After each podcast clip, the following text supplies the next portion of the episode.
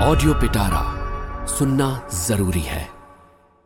ह्या भागात आपण ऐकूया की सोसायटीची त्रैमासिक मीटिंग होते आणि त्यात असं काहीतरी घडतं की बंड्या सोसायटीच्या काही लोकांना चांगलाच धडा शिकवण्याचा निश्चय करतो. असं काय घडतं? चला तर मग आपण ऐकूया. समृद्धी रागारागात पाय आपटत आपल्या घरी निघून गेली होती. नंदिनी सुद्धा रागाने आणि समृद्धीने केलेल्या अपमानामुळे रागातच उभी होती. मेनका तिच्या जवळ आली आणि तिचा थरथरता हात आपल्या हातात घेऊन तिला सोफ्यावर बसवत म्हणाली नंदिनी जाऊ दे. इतका राग नको करून घेऊस. खरं तर समृद्धीला असं अजिबात बोलायला नको होतं. खरंच खूप वाईट बोलली ती. ती या थराला जाऊ शकते मला कल्पनाही नव्हती. आधी कधीच असं वागली नाही ग ती. बरं तू बस. शांत हो. मी तुझ्यासाठी पाणी आणते. मेनका किचनमधून पाण्याचा ग्लास भरून घेऊन आली आणि नंदिनीच्या हातात दिला. मेनका अगं कशी शांत हो मी? तू ऐकलंस ना कसं बोलली ती माझ्याशी? अगं साधा वाद होता तो. हेल्दी डिस्कशन करण्याऐवजी कसं घाण बोलली माझ्याबद्दल. माझ्या चारित्र्यावर शिंतोडे. नंदिनी पुढे काहीच बोलू शकली नाही आणि तोंडावर हात ठेवून रडायला लागली. मेनका तिच्या पाठीवरून हात फिरवत बसली होती. नंदिनीला एकटं सोडायची तिची इच्छा नव्हती पण घरी काम असल्याने तिला नाईलाजाने घरी जावं लागलं. नंदिनीला काही सूचना करून ती घरी परत गेली. थोड्या वेळाने नंदिनी थोडी नॉर्मल झाली आणि बंड्याला बोलावून म्हणाली बंड्या मला काय वाटतं की आपण ना हा नाद सोडून द्यायला हवा. पण मम्मा मगाशी तुझं आणि समृद्धी आंटीचं भांडण झालं म्हणून का? हो रे लोक हे असंच बोलणार. आज समृद्धी आंटी म्हणाली उद्या आणखीही लोक म्हणतील. बाबा आपल्याला ओरडतील ते वेगळंच.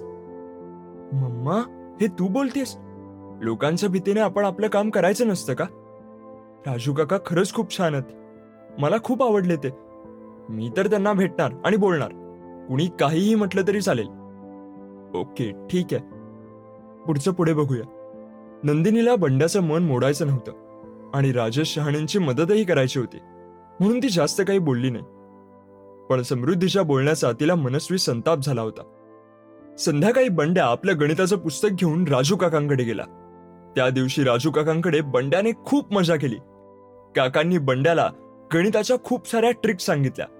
आणि त्याही अगदी गंमत जम्मत करत खरोखरच बंड्याची सगळी भीती छूमंतर होऊन गेली. काकांनी बंड्याला आपली गणिताची पुस्तकं सुद्धा दाखवली.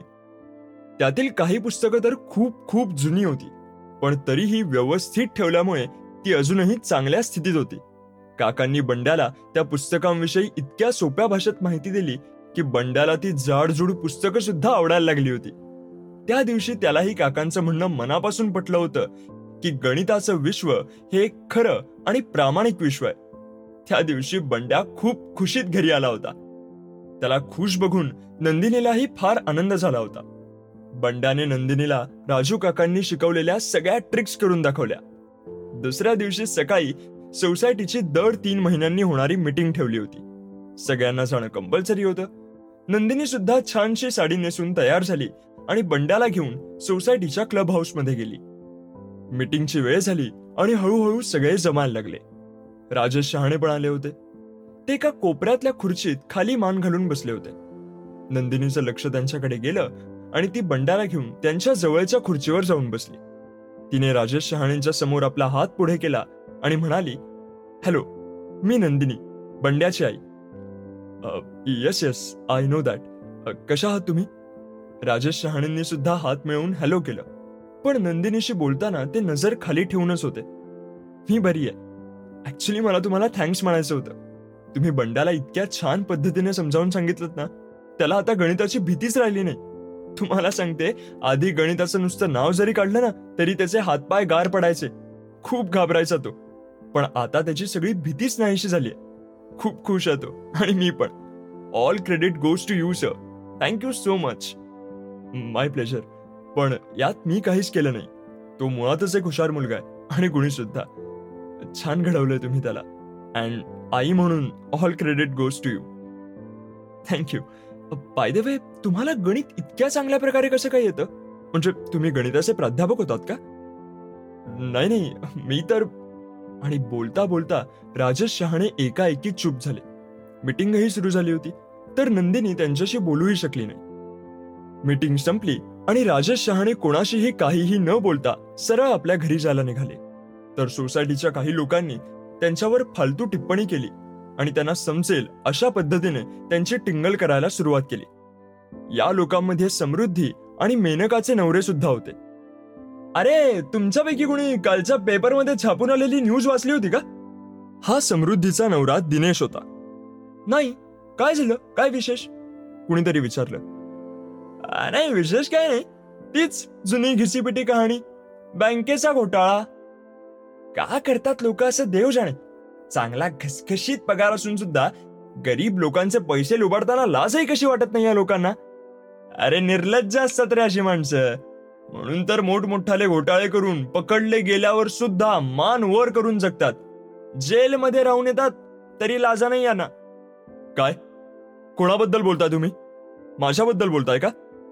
राजेश शहाणेंनी रागाने विचारलं नाही तुमच्याविषयी नाही बोलत होतो आम्ही. तुम्हाला असं वाटलं का की आम्ही तुमच्याविषयी बोलतोय? तसंही तुम्ही आम्हाला आणि आम्ही तुम्हाला नीट ओळखतही नाही. मग तुमच्याबद्दल बोलायचा विषयच कुठे येतो? पण आता हे ओळखतात बरं का काही लोकांना. काही मित्रमैत्रिणी भेटल्या आहेत त्यांना. आणि सगळेजण हसायला लागले. राजेश शहाणे तसेच काहीही न बोलता तिथून निघून गेले. त्यांचा केविलवाणा चेहरा आणि काही बोलू न शकण्याची मजबुरी बघून नंदिनी आणि बंड्याला फार वाईट वाटलं. काय? मज्जा आहे बुवा एका माणसाची. दुसऱ्याच्या घामाचा पैसा लुबाडायचा आणि आईश करायची. हा शेवटचा टोमणा समृद्धीच्या नवऱ्यानेच मारला होता. नंदिनीने त्याच्याकडे दुर्लक्ष केलं आणि बंड्याला घेऊन घरी निघून आली.